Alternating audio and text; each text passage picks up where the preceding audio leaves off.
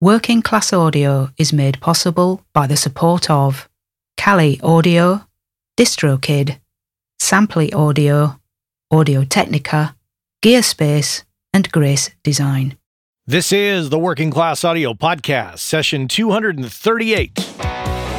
Working Class Audio, navigating the world of recording with a working class perspective.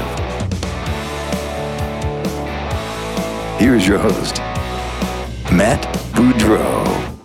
Thanks, Chuck. Hey, everybody. Welcome back to the Working Class Audio Podcast. This is session 238 you're listening to.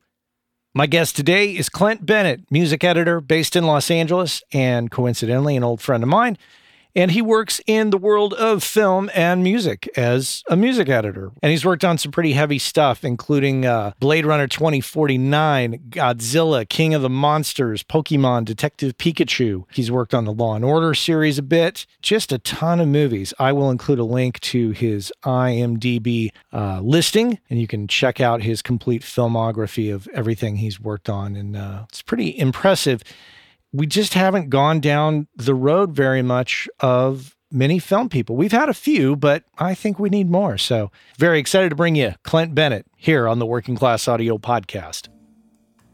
All right, grab your coffee cups. Let's talk about old Pro Tools sessions. Boy, doesn't that sound like fun?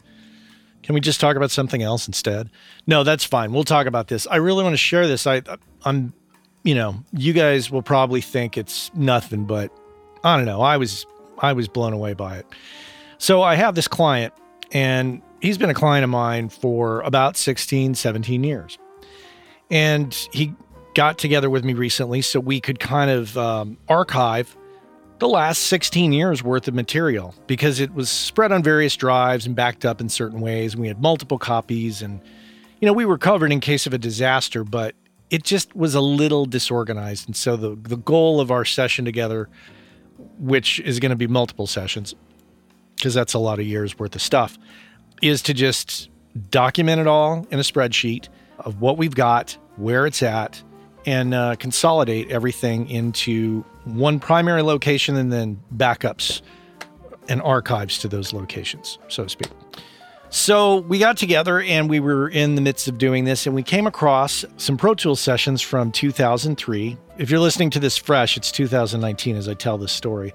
So 16 year old Pro Tools sessions. I think there were Pro Tools 5.1 sessions. And at the time, when I made them, they were using, uh, well, I chose to use Sound Designer 2 file format at that time. Those of you old enough will remember Sound Designer 2. Those of you who are not old enough will scratch your head and go, What is Sound Designer 2?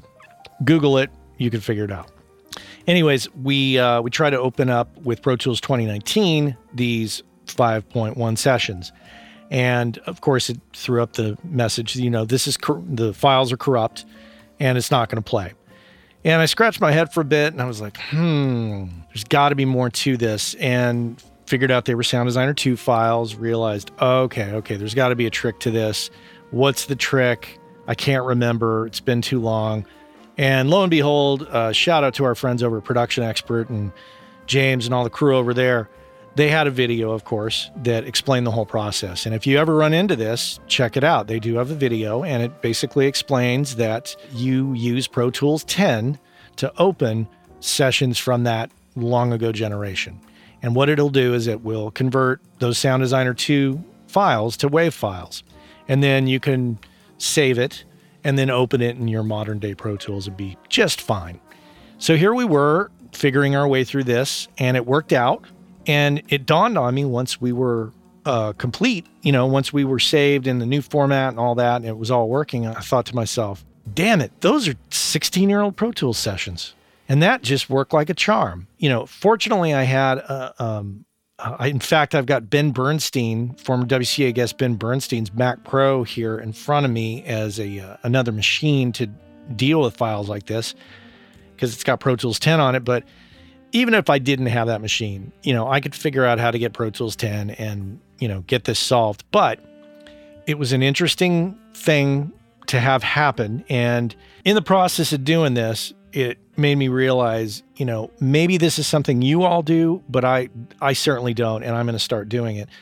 we had created a Google Doc to document basic information at, at the very least, you know, sample rate, bit rate, Pro Tools version, location on which drive, what's the directory to get to that that particular song or Pro Tools session, all this stuff.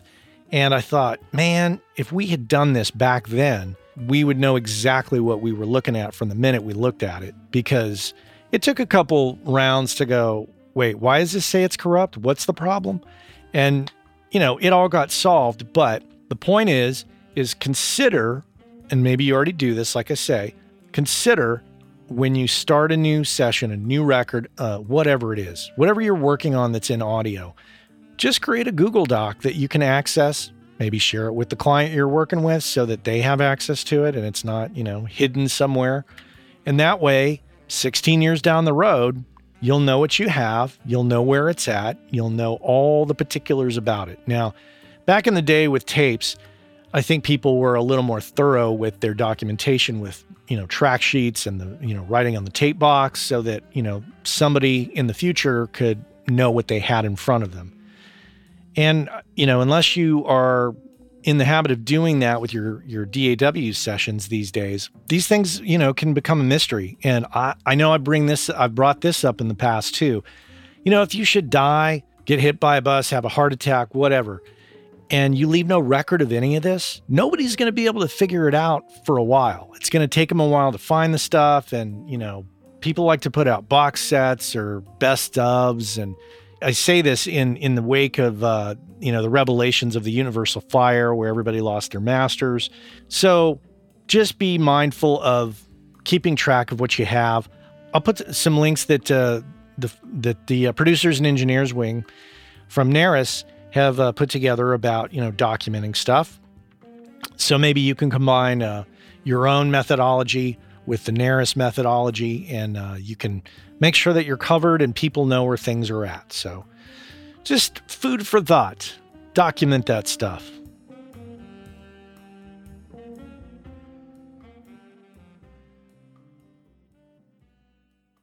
Most of you already know about Grace Design and have known about them for years. Uh, they've been around since 1994. It was started by the two brothers, Michael and Eben Grace, who still run the company to this day. And you already know that they make incredible sounding products for us all. What you might not know if you don't know them is that Michael and Eben are two of the nicest people on the planet, easily approachable, very knowledgeable. You might have met them at a trade show and experienced this. Without a doubt, it's one of my favorite companies out there in the world of pro audio. You m- might have heard me a few times talking about the Grace 908 Atmos controller. I think the most elegant solution, if you're going to be doing Atmos, that is the best solution out there, as far as I'm concerned, hands down. And prior to that, I was using the Stereo 905 controller for many years. Not only that, but most recently, I've used their 108 mic pre's to do the Room 219 combo jazz record that you might have heard me talk about. The point is, is that they check all the boxes for me. They're incredibly nice people. They make incredibly great products. They're located here in the United States in Lyons, Colorado, and employ a number of people.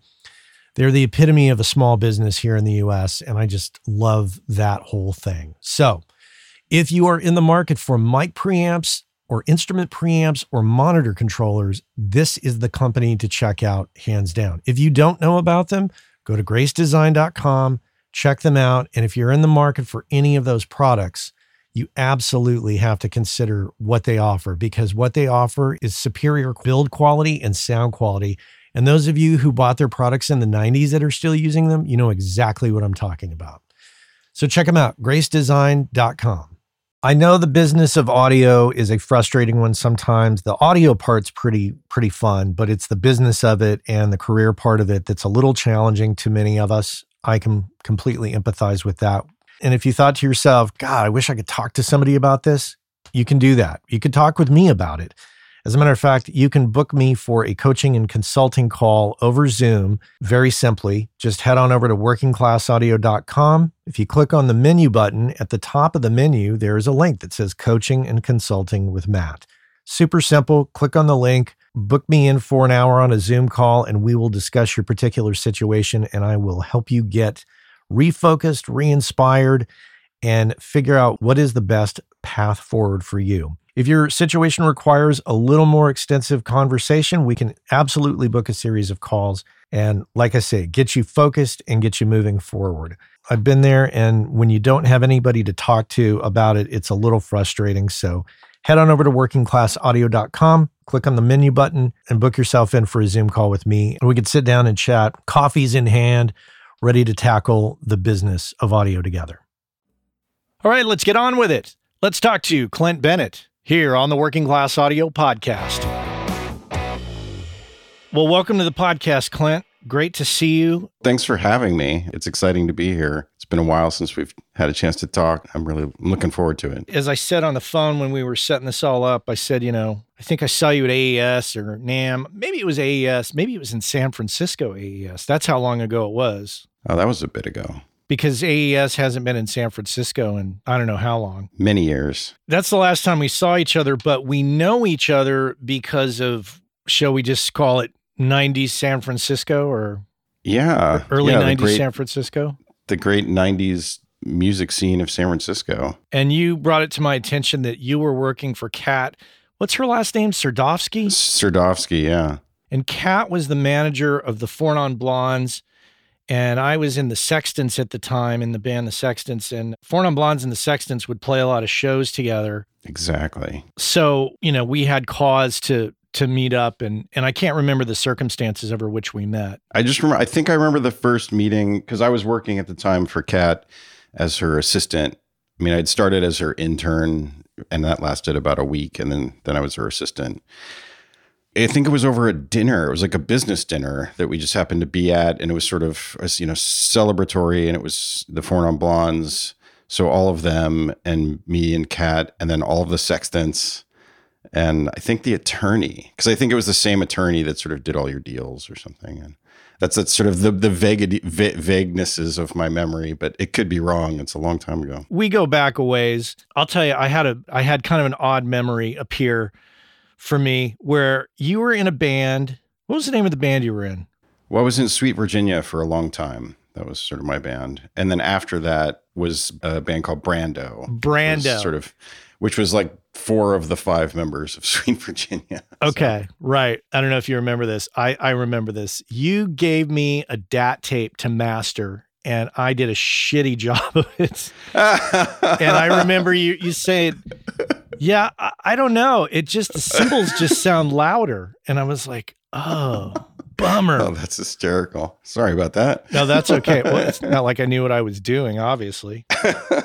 so those are some ancient memories to, to share with you audience so let's let's get into some clint specific history here where did you grow up originally in palo alto mainly so Palo Alto and my mother moved around a bit in the Bay Area, but I pretty much was in Palo Alto for the bulk of my childhood. And then how did you get involved? Like what led to you working for Kat Serdovsky? I was living in San Francisco and I was going to SF State in the broadcast communications department. It was a great program. Anyway, I was working there and I was trying to play in bands, just like we all were back then, and very tenacious and very curious mind. Like I just I love learning stuff, and I love and I knew nothing about how to become like a professional musician or or anything, but I knew that a good thing to do would be to just learn everything I possibly could about music and anything surrounding music. When I went to school, I learned, oh wow, I, I didn't have to study business.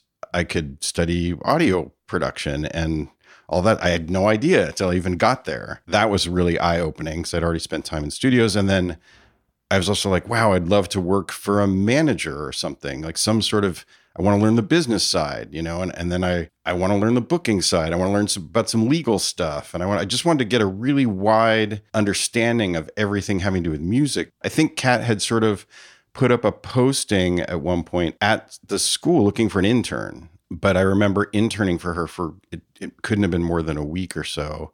At which point we decided it would be much better if I just started working for her more often. Pretty much when I wasn't at school, I was working with her, or and then I would try to play also. So that would be nights or off days or whatever I could work out. What kind of stuff were you doing for Kat at that time? Everything from bookkeeping to answering the phone to it was like assistant work. So everything from helping to organize, you know, do logistics of anything that we had to get done or make calls or help the band with logistics. You know, it was mm-hmm. right at the time that Four Non Blondes had gotten signed, actually right before and then right when they got signed and then through their whole run with Linda. That was a lot of fun. And I learned a ton, a ton about sort of a piece of like, oh, the record industry just from that angle and from the business side and really sort of paying attention to what was going on and but I just did pretty much anything, anything that needed to get done just to try to help catch at an immense workload,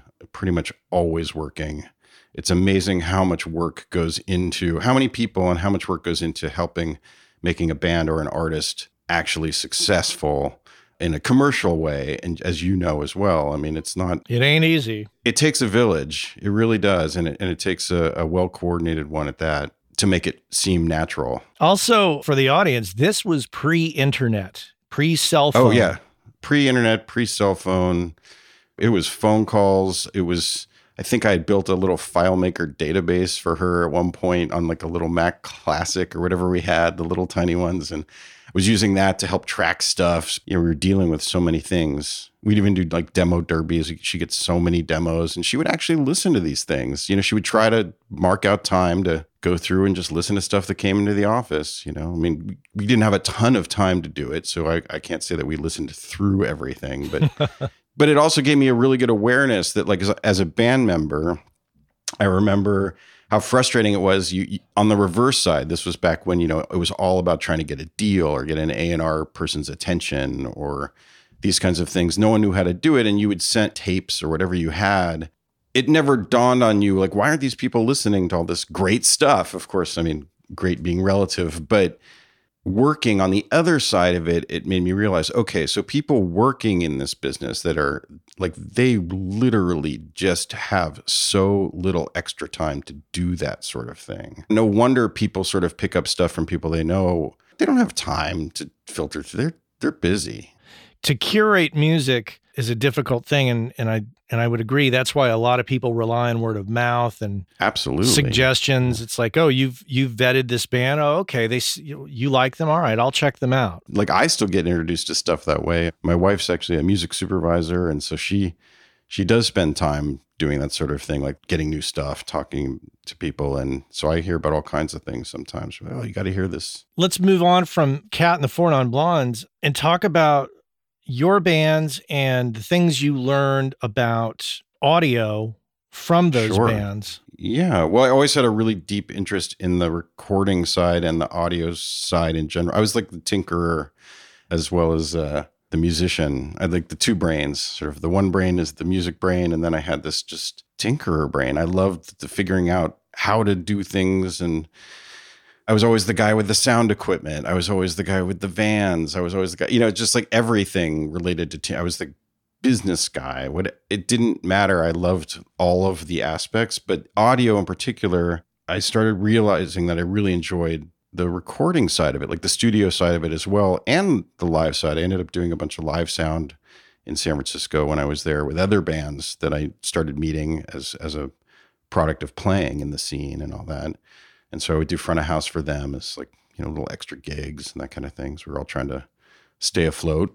But I'd say it was mostly just a great interest in like the studio stuff. And then the the schooling helped. I was a little ahead of the curve when I started school. I'd already spent time in studios and around that kind of equipment, but it was great. Like I had some great teachers, this guy, Josh Hecht and John Barsotti Mhm. we hung out a lot and they gave me sort of run of the place and i really got to spend time with two inch decks and consoles and equipment and they really gave me a good foundation for engineering on that side a good sort of all the rudiments of the stuff that i was sort of doing but understanding a little better what was going on a little bit more i learned a lot more about acoustics and about psychoacoustics and sort of the psychology of sound and all sorts of things that really helped and sort of apply in any venue any any medium of sound all, all of the good sort of basics i got from that experience. It was great. And so it just kept fueling and fueling. And as i started to get do less and less with the band stuff that sort of petered out for me uh, towards the late 90s i started doing more and more work with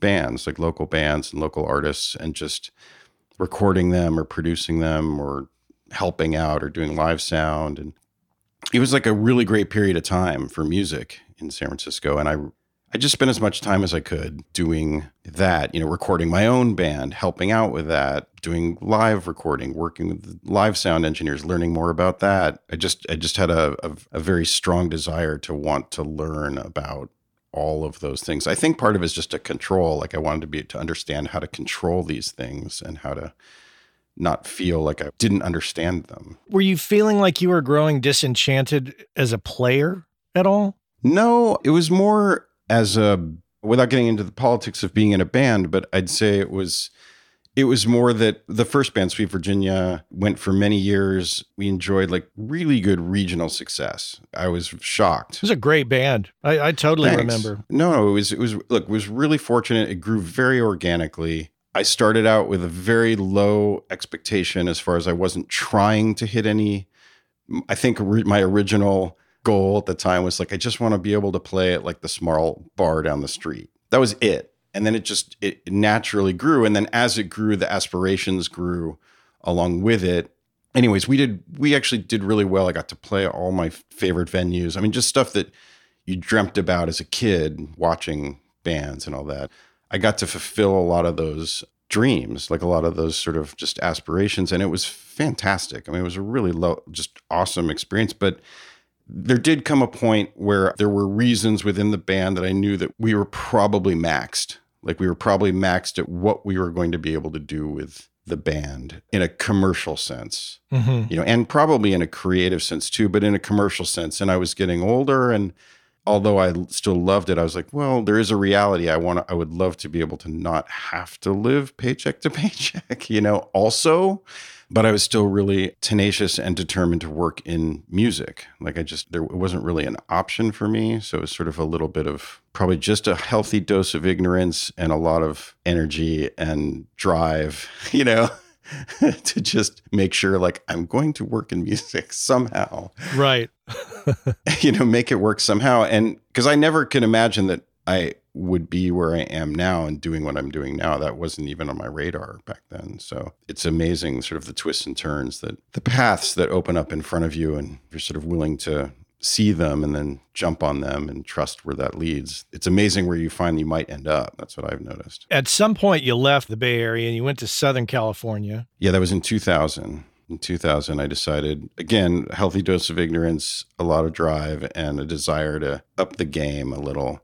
I decided that I wanted to get into film on the music side. You know, Napster actually had something to do with it. When when Napster sort of hit, because originally I was I wanted to do records. I mean, that's, I've been doing music since I was before I can even remember. I just I love music. I'm so passionate about music. But I do remember Napster and I remember just having a sense, and this was before it really was a big news, like, look at what's happening. I just had a, there's some sense, something about this is going to be disruptive to my career goals as far as being like an engineer or the industry in general and how viable it might be. You know, because if things stop selling as much, means there's less stuff being made or less money going into stuff being made which means there's less money to pay people, which means there's less jobs, et cetera, et cetera, et cetera. You follow the train down the line. And I said, huh, well, the film industry is pretty strong. And I love film. I love cinema. And I've always been a huge moviegoer and story. I love stories. And, and music in movies is just extremely powerful. And I said, well, I want to do that. Why not? Let me ask you, were there, was there anybody in your life at that moment that helped influence that decision? Not really, honestly. I just, Not not even an experience? No, because I didn't really know anybody in in that world. Like Uh-huh. I, I just knew I knew that I wanted to stay in music, and I knew that I guess my gut told me, well, one way to possibly do that and do that throughout as as I got older, because I also noticed that in the film business, experience and age isn't necessarily treated as something that you have to jump. Whereas like in rock and roll, it can be challenging. Not always, certainly, because there's some phenomenal talent and engineers that have been doing it for a very long time and they will continue to keep doing it until they probably can't any longer. But it is a little more of a youth, or had been at the time, was more of sort of a youth centric thing. And I'm thinking, well, down the line, like I'd love to be able to keep doing this. And I see the film business might be a little stronger in that department. I don't know. I what there actually wasn't really anyone because I didn't I knew no one from that world at all. Hey, our friends over at DistroKid have created the DistroKid app for Android, which allows you to do some key things such as check your stats from Apple and Spotify, edit release metadata, upload new releases, and a host of other features. And remember, WCA listeners get 30% off your first year at DistroKid. And if you just head on over to workingclassaudio.com slash WCA30, you can follow the link, get your 30% off, and be off to the races. So check our friends out at DistroKid and make sure and get your 30% off by going to workingclassaudio.com slash WCA30. What is it you do now? Well, now I'm I work as a music editor and on on films, so feature films primarily, some TV shows, the occasional ad here and there, but pretty much all features. That's what it, that's what takes up the bulk of my time. What does that mean? I don't think even some of my closest friends or family that aren't in the business of film down here even still to this day understand exactly what I do for a living. They they understand that I work on cool movies and all that, but it's usually easier for them to just tell people he does the music. You, you know, I mean, I'm not the composer, but I work very closely with the composer. What does a music editor do? I think really an easy way to sum it up, you know, they're sort of they end up being like the conduit between the filmmaker and the music and the sort of the liaison between the directors and the producers and the composer and the music supervisor on a creative and political level. It's all all things above. So, for instance, I will typically be with a film from beginning of post production. So once a film is finished shooting, this is assuming the film is not a musical. That's a whole different world. So if it's a musical, there's going to be some music editorial happening pre-production also and following through production because they're going to be working with on-camera stuff. Mm-hmm. But let's just put that aside. That's a real that's a more specialized avenue. So for most things I'll be on during post production. So that's after filming or initial filming. Once they've started cutting what's called the director's cut. So the director will get a set number of weeks to put together their version of what the film they think the film should be. And that's when typically I will start. Certainly the bigger the project, the earlier I'll start. And my job at that point is is pretty simple. Well, it's simple in the sense that it's very specific and it's to help the director realize a tone and a character and a shape for the sound and feel of the movie that he's building. Because at this point, we generally don't have the composer. Like the composer isn't either hired yet or hasn't started yet because it's the movie isn't a movie yet. It's still a basic assembly and they're just still messing with all kinds of things order sequences performances visual effect i mean all kinds of things. But through that process they're trying to also find a tone make scenes work figure out how to pace things figure out how, how they want things to feel how they th- want things to sound generally speaking. So my job is to create what they call a temp score which is basically i take music from anywhere like any score any it's all temporary it's all just for for internal use so it's not publicly performed so you don't run into those kinds of rights issues but it's i'll take anything. It's all fair game and i'll, I'll sort of bend mangle mash up combine i'll play stuff.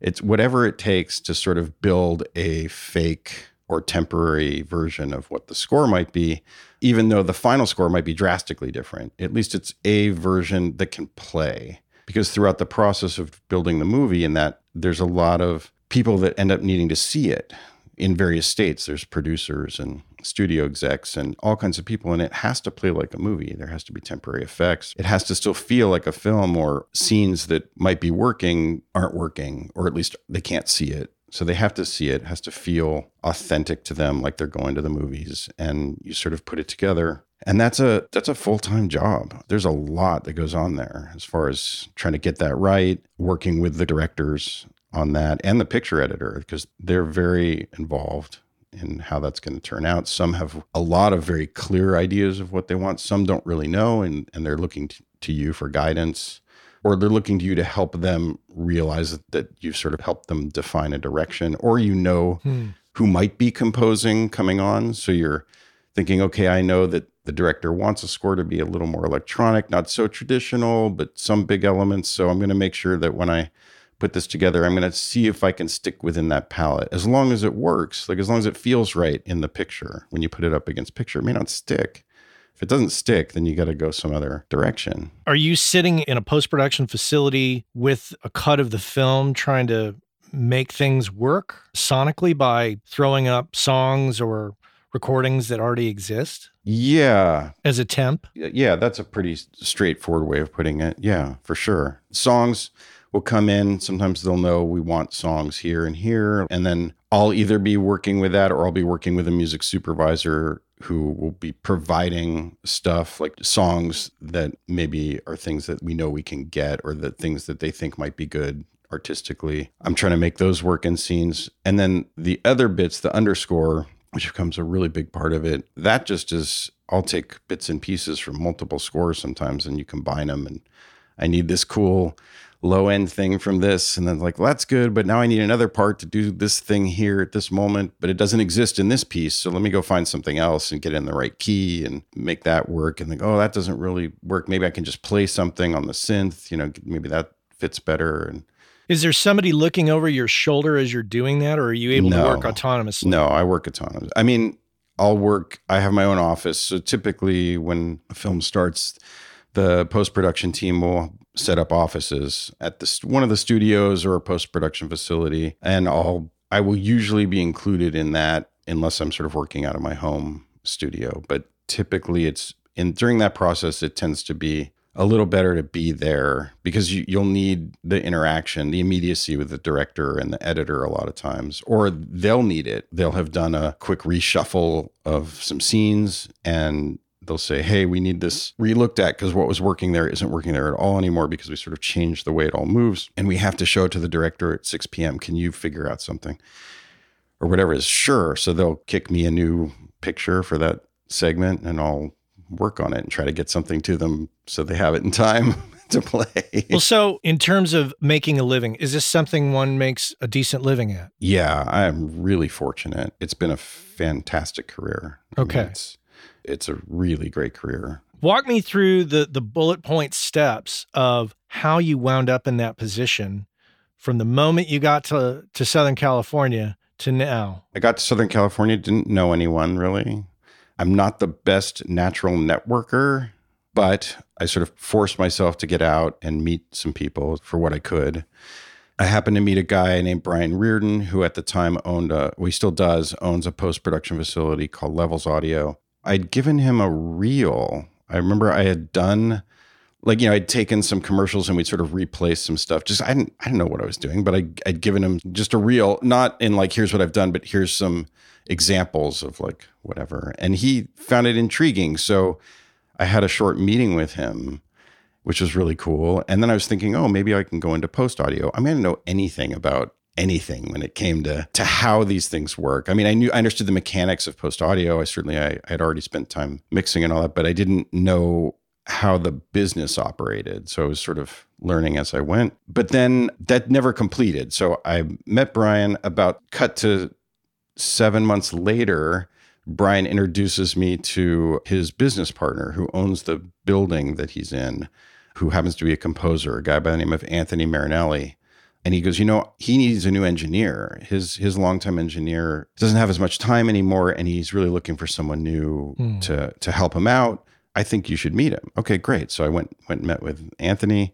That sparked up a relationship. We got along really well, and decided, well, he goes, I don't have anything right at the moment, but if I do, maybe we'll try something. And I said, well, look, when I have some spare time, why don't I come down to your studio and I'll just help you out, just so I can just hang out and get to know each other, and I'll or I'll clean up your studio, wind cables, I'll do whatever it takes. Just maybe I'll help straighten up. I knew he had some so some production rooms that could use a little reconfiguring, and I, I just said, well, look, let me just come down and help when I'm not busy. And about a week later of being there, he goes, hey, I have this project. do you want to work on it with me? Sure. So then we started working on some independent film, you know, that and did that for a couple of months. Worked on the score, and for that, I started engineering, mixing, music editing. Did some playing and even some additional writing on that one, which was really fun. And then I worked with Anthony until about like straight. I worked. I ended up working with him until about 2008. I was working a lot. I was doing okay. But I was trying to live in Los Angeles. I can't tell you how much I owe to Anthony as far as just like the the ability to sort of take. It was one of those things where opportunity. You've lined up all of your past experience, and you've kept your eyes open, and opportunity presents, and you just kind of just jump. And I was able to to land in this place where I could use all of the stuff I'd learned and be able to learn on the job how to how to really do a film score, like the important about like how to put one together, how to story tell. That's a big one. Like how do you help story tell with music? Not just put a cool groove or feel or or mood into a scene, but really help the narrative. And that's a different thing. And how do you arrange, like learn about arrangements? I mean, I learned all kinds of things musically. I got to do lots of production work. I got to record amazing musicians, like top shelf musicians, because there's a good number of them in Los Angeles, which also made me learn that, man, when you have great musicians, the engineering part is really, really easy. Yeah. You know what I'm talking about. I know what you're talking about on so many levels. And they'll say, wow, this sounds really great. I'm like, I just literally i just put up some mics and got some level i mean it's all you like it's all them great players make my job at least when i'm engineering so easy i think. You know you got to listen you got to use your ears you got and you got to be on top of it but they make it they make it so much fun too. Oh and so that's the other thing. so I, much fun. and you waste so so much less time. Case in point i was doing a voiceover demo with somebody a couple days ago and after having done a string of voiceover demos with people who were just subpar, this guy yeah. walks in and works for like a, an insurance company and thinks he's going to change careers. This guy was unbelievable how good he was. And wow. the producer and I were looking at each other going, can they all be like this? Yeah. You get good talent is you can't replace good talent. I know. just, and all I did was say, could you just lean in a little more on the mic so we can really kind of take advantage of that proximity effect? And he's like, like this? About a year and a half ago, I signed up for Samply.app and I have to report back and say that I'm completely thrilled with it and it's working out quite well. It gives me the ability to upload mixes and masters to the website and provide a super pro looking interface for my clients. They can drop comments in the timeline. They can listen on any device. They can listen to it in high res. And if I want them to pay for the mix or master before they download it, because of the Stripe integration, I can set that up.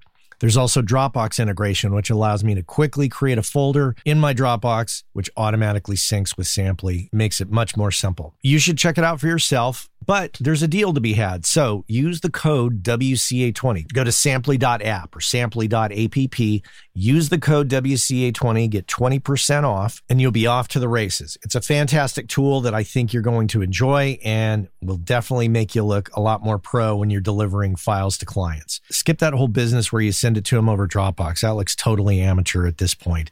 Use samply.app and use that code WCA20, and I think you're going to be really thrilled. Samply.app. Check it out. You know what I learned how to do in those instances? I learned how to think on my feet really quickly because sessions, when I was running sessions for ads or, or film stuff, they're very limited in time. They're very quick. The setup is really quick you know, you got to be in, out, and then in like maybe another hour, you got a different soloist coming in, and you're like, I got to be ready for that one, and you got to get the tracks ready, you got to be organized. So I learned, really learned, be organized, be detailed, be fast, like be fast, fast, fast. Rely on like instinct and skill. So hopefully you'd amassed enough skill to the point where you would at least trust it or blindly go into it thinking that you pretty much could have it mm. and then work quickly and be able to pivot on a dime. If there was a technical problem, just be comfortable. Be comfortable also making mistakes. You have to be willing to sort of go there and quickly realize, "Ooh, this is not it." Change on a dime, change your setup, do whatever it is and get get the session rolling because there isn't the time. It's very limited. It's not like doing a band where you can sort of spend all day depending even the lower budget ones you'd spend quite a bit of time just kind of goofing off but on the commercial end of stuff it was there wasn't that time. I mean, there was hang time, but right. when you when the session was rolling, it was just rolling. Did you make any horrific mistakes? I didn't. I never made any horrific ones. I made lots of like little ones as I went along, and I would correct. I would sort of course correct. There would be things. Usually, it was it was typically things that I hadn't yet learned about certain specific technical situations. I, nothing comes to mind, but I can just imagine. You know, probably something. I'm sure there was stuff having to do with time code and sync. Mm. I've done that thing where you have the converter set on the wrong sample rate and you record and, and then having to go back in. And the way I remedied it was I found a some sort of really simple program that would allow you to actually get in and change the header of the file. So you could tell the file, no, no, no, you're not 44.1, you're 48, because we work at 48 primarily. And so, but you'd have to do it one by one by one by one. And then it was a that, I only I only did that once. that was the one. That was probably the worst. That's all. I only did that one time. Yeah, one time, and you're like, you know what? I'm going to make sure I check those apogees next time we get rolling. I learned a ton from Anthony, and then how I got to music editing, trying to bring it back around. So there's a lot that happened during that period. I got to work on some cool records. I got to work with Herb Alpert, which was so fun. Wow. It was awesome. It was so awesome. I got to listen to the like Herb playing the original masters to uh, uh, Whipped Cream and Other Delights, which I remember growing up listening to as a kid and then playing along with them on his trumpet. You know, just like, no, no, that wasn't the take. Go to the next one. And because we were transferring them because we were going to be doing a, a remix album of that album. So that was a lot of fun. And I got to work with the Dirty Dozen Brass Band, which was just a super treat out of New Orleans. And I got a lot of help from John. Shout out to, to John Jennings over at Royer. He really helped me out on that project and it, it was brilliant. You know, and I got to do a mix with Don Was, which was really fun. That was a I got to work on a Solomon Burke album, which was just it was just a highlight for me. I mean, what a cool thing. And Don, I learned a lot from Don. I was I worked with him for one week mixing a record for him, and I learned a ton. He's just he is so good. He's such a musician. So it's all about feel, all about feel for him. Like, it just does it feel right? Closes if he's swaying and he'd go check it in his car. It just, you knew you had had it nailed. And if it wasn't quite bumping right, he'd come back and say, well, it's, uh, it should be a little, let's try a little more of this, a little more of that. It's okay. And it was, he was, he was great. Learned a ton from him. Transition to music editing, working with Anthony for a while. I had been doing a ton of music editing, not even honestly, like I barely realized that that was a job still, like its own thing. Because I was working on more independent film, but what I was starting to notice was there were people that were being hired called music editors, but the studio was hiring them or the production company. And I'm going, wait, I'm sort of doing a lot of that. And I'm granted, there's more that they do that I didn't realize at the time, quickly learned. But I said, well, and this was, you know, back to practical brain. I said, well, these people are being hired by not the composer, but the actual production company. And they're actually part of the union and they get benefits. Like they get health insurance and pensions. I'm thinking, okay, instead of focusing so much on mixing and engineering, I mean, the one thing in, I must say in the film industry down here is a lot of us do a lot of things, but as far as I, I, guess you would say, like marketing yourself, it's a narrow cast. I've found that people tend to like to think of you as one thing in the business of filmmaking. So studios, they'll they'll think of they think of me now as a music editor. That's the only way they know me. They don't know that I I've recorded and engineered and uh, whatever, all these other things. They just he's a music editor. But that's everybody because there's so many jobs and so many specializations in film. I mean, the world of audio post is huge down here, especially. I mean, just so many different jobs. Everyone has a, a lane or two that they kind of stick to. Mm-hmm. So I decided, well, I'm going to change my marketing. I'm going to change my focus and I'm going to get in, I'm going to figure out what I need to do to get in that union so I can work on the films and be paid as a music editor and get benefits for my family and get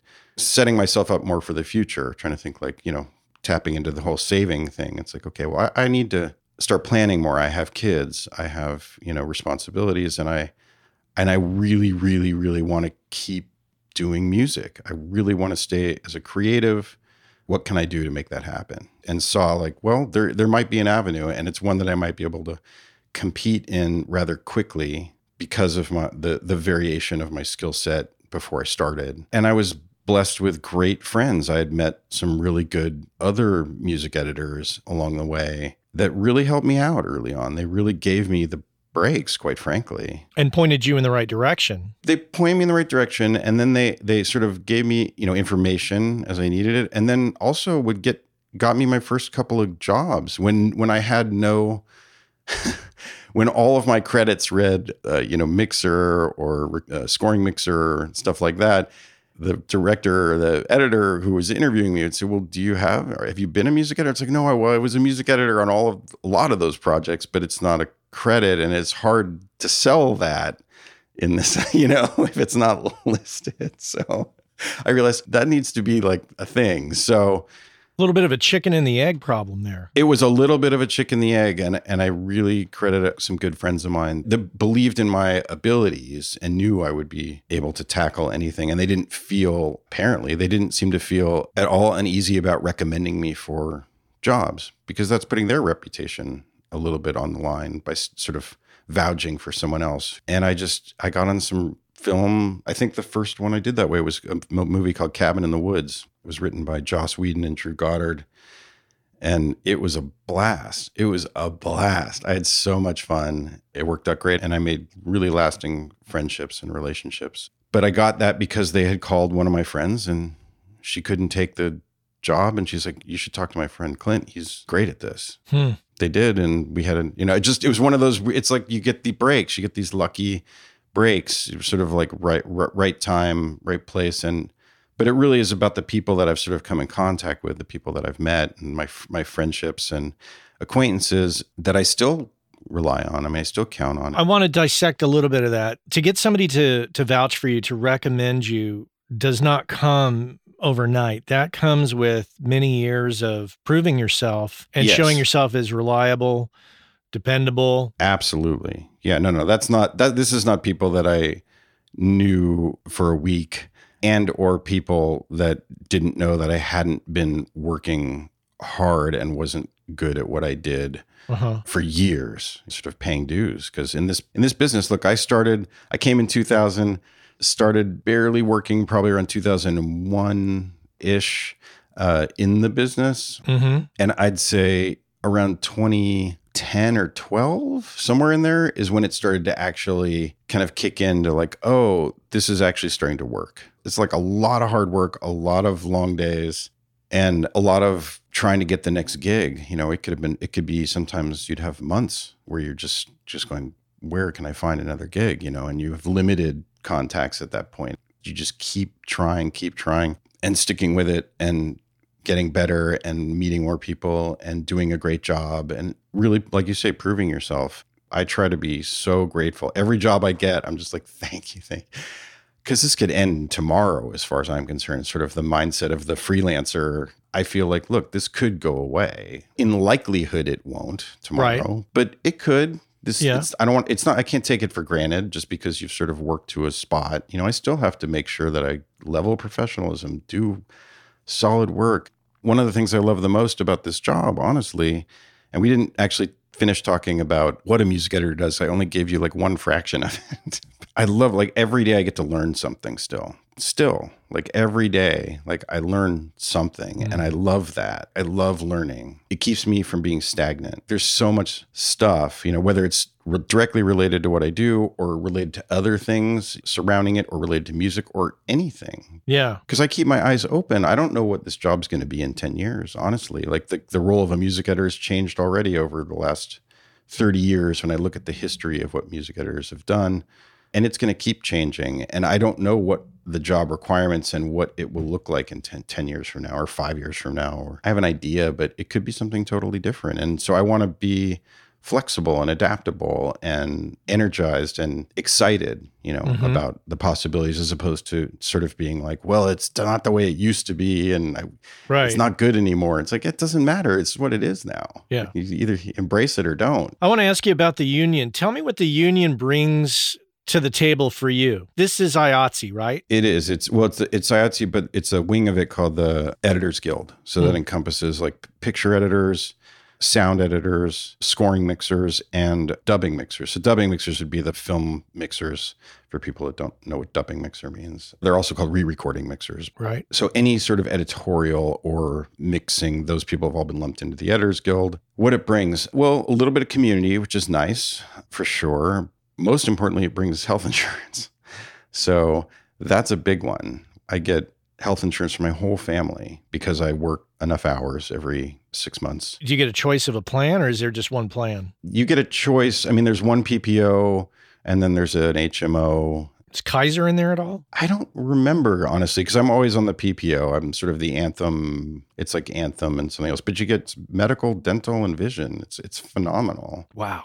I mean, it's and it's worth so much because as a freelancer, I mean, I remember what health insurance premiums were when I had to pay them as an independent, especially once I started having kids. And that's expensive. It is really prohibitive, unfortunately, because it's a, and you still end up paying a lot for medical care. So that was a big one, quite frankly. It brings a pension plan, which is nice. So it sort of supplements any saving that I'm able to do on my end. And when you say it brings a pension plan, tell me is it like a particular percentage of your salary for a number of years after or? Yeah there's two plans really i think and it's all employer sponsored so there's no it's not a 401k it's not a matching it's not a you know because all of us are independents you know right. in, in that sense. But what it is there's two things. One based on the amount of hours and years that you've worked throughout your career when you finally retire you'll get there'll be a, a monthly amount so it's a traditional pension that you'll be paid. There's also a lump sum that you sort of accrued on top of that that you'll be able to either take in chunks or in a full thing and do whatever you want with it. So if you're a saver and you have this pension, then retirement could be fairly comfortable. It could be. Yeah, if you're a saver, for sure. I mean, I have an IRA. Being that I'm in this creative line of work, I'm a late starter to saving well, A, I live in one of the most expensive cities in the country at this point. I have a family and lots of responsibilities. And now, at least, I'm able to save some, not as much as I would like, but some. So I do what I can. But before, when I was really paycheck to paycheck in a big way, yeah, saving was really challenging very challenging. You mentioned your wife is a music supervisor. Yeah. Do you ever work together on a project? We, yeah, we have. We have. We love working together. It's a it's a real bonus for us actually. That's it's how we met. How does that work with work-life balance and and and the kids? It works really well. I mean, it doesn't happen that often. I mean, my my wife splits time between doing that and also being a songwriter. So she'll sort of take time off supervising to write and then vice versa but it works great. I mean, we love it because we have a great rapport and a really good, I mean, obviously we have a great rapport, but even on a work level, we have a really good rapport. She has impeccable taste in music. So we'll just have fun. Like there was a period where we did a number of movies back to back together. That was a lot of fun. And we just, we would have a blast because she'll sit there with me a lot of times and we'll go through because it's with her it's just the song side of it so if it's a song heavy movie we'll sit there for days and just go through and try different stuff. And she's like, Oh, I found this. Let's try this. And she has great creative ideas. So it's almost like working with a musical partner. It's like when you're in a band, same thing. You, there's that back and forth and the give and take creatively. Mm-hmm. And so we kind of have that and it, it's just exciting. It becomes really fun. And, but we don't do it too often. It, the opportunities don't always present themselves. So. You listen to the show, so you know I talk about diversification a bunch. You actually don't really need to, do you? I used to, for sure, which is how I ended up where I am I think because I had diversified so much, I think all of that experience allowed me to sort of focus it into this one spot and become well i guess you could say become successful in the the field that i'm working in now which is phenomenal. Like it's just great. Yeah. But i still do in the back of my mind always when i have time i try to still produce music or produce songs or help out in places when I can just to, to keep busy. But you're you're right in saying that like I don't have to do that anymore as far as all my eggs are in this basket at this point, but because it's working and because there really isn't time, like it's a full time job is is a lot time. Your story is very interesting to me in the fact that it highlights the point that if you stay in it, where it can lead, you know, and a lot of people will they'll hit a brick wall, they'll hit a slow month, slow year, oh, yeah. and Many they'll of those. and they'll bail. And you stayed in it, and as a result, you're at this point almost almost 20 years later from arriving yeah. in Los Angeles, and you're at a great position. Yeah, a lot of it is like last person standing. I mean, in the sense, obviously, I'm not the last person standing, but you know what I mean. It's like I just I kept going. There were dark months. I mean, there many times, you know, many times, no money, no whatever. I have to do something else. What am I going to do? Because there is the survival thing, especially when you have a family, then it's it becomes much more ever present because I'm no longer responsible for just myself. I'm responsible for other people and they're depending on me. So that that really kicks the fire up. But part of it was just drive. You know what? When I was a kid, there was a guy that lived on the same street as me that played in a band. He played in like a cover band or something. And I was enamored with this guy because he played in a band, you know, and it's like the only guy I knew that he was playing music. I didn't grow up in a music family. We no one knew anybody did that sort of thing professionally, but this guy did. I mean, granted, he was playing in cover bands at bars at night, but as a young teen, like that didn't mean anything to me. I was just like, this guy plays music. He's got keyboards in his house, and he, and he gave me the simplest advice with music. He just said, "Look, music is fantastic." He's like, "But really, ask yourself: Is this something you would do every day, even if you weren't getting paid?" could you get up and do this every day, even if you weren't getting paid? And if the answer is yes, then you will be fine. This will be fine. Because, but if the answer is no, then maybe there's easier ways to make a living.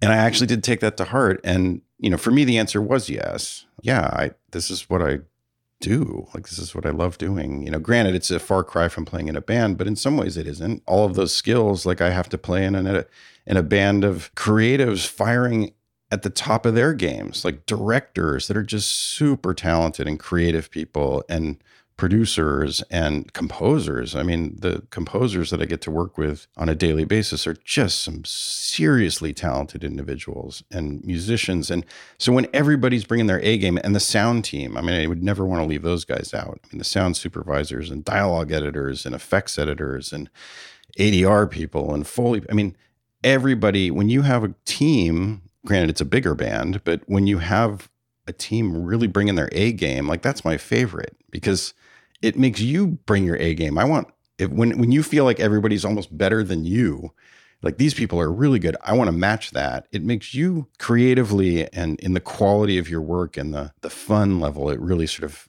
ups your game like playing sports too you always want to sort of play against someone a little bit better than you because they make you play better. Yeah. You know, I, I, wanted to bring this up. And, you know, when you have a family and, you know, emergencies kind of pop up, whether they're dreadfully serious or just kind of temporary, like, oh my gosh, the car broke down, we got to get the kids to school, or whatever random little things that come up.